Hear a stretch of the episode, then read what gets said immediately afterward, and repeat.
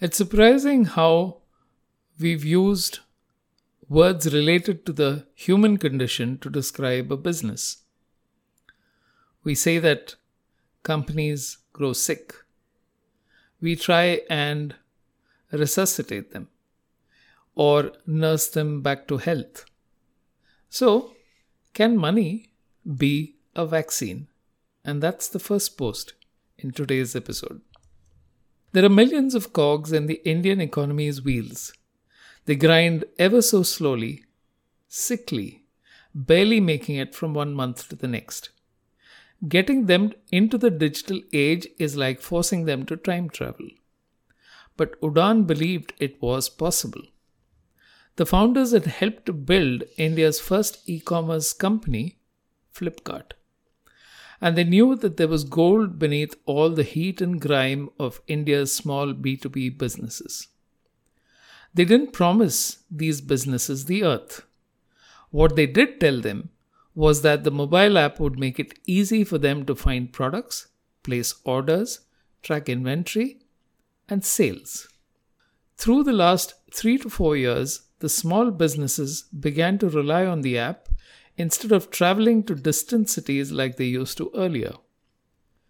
Connecting traders, wholesalers, retailers, and manufacturers, Udaan saw how the cogs connected and what was moving.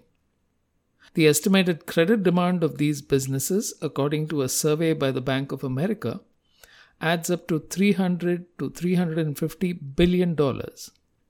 And Udaan is uniquely equipped to identify the consistent and fast growing players in the network. The early success of Udaan came from establishing the payment infrastructure for these businesses. The next leap, helping them grow.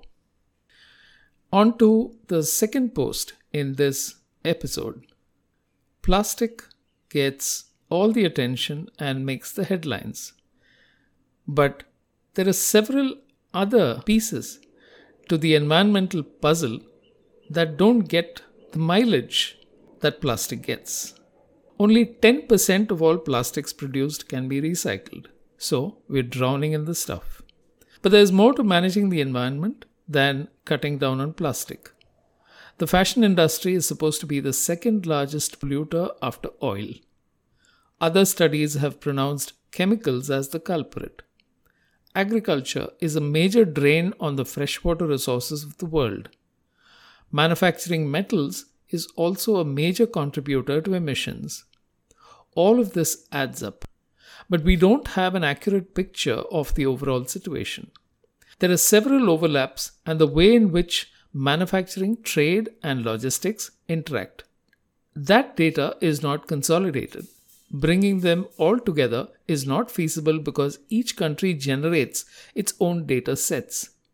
There isn't a single way in which all of this can be seen through one lens.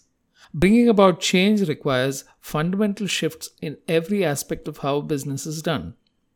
Activists highlight what they are most concerned about. Technologists and researchers are the ones who have to come up with solutions implementation is another ballgame altogether. But some sectors get far more money and attention than others. Policy, profits, politics, and power are involved. And that is a heady cocktail. On to the final post. We know that AdWords is the profit engine for Google. It may not be very well understood, but essentially what Google did was to change something that we know very well into a money generating machine.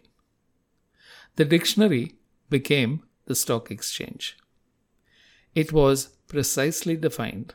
The headline was limited to 25 characters, followed by 35 characters for the second line and the third, and then the URL. That's how the original AdWords were, and the dominant format continues with tweaks from time to time all those slaving away on writing the ads must have thought the limits were plucked out of a hat or torture tests.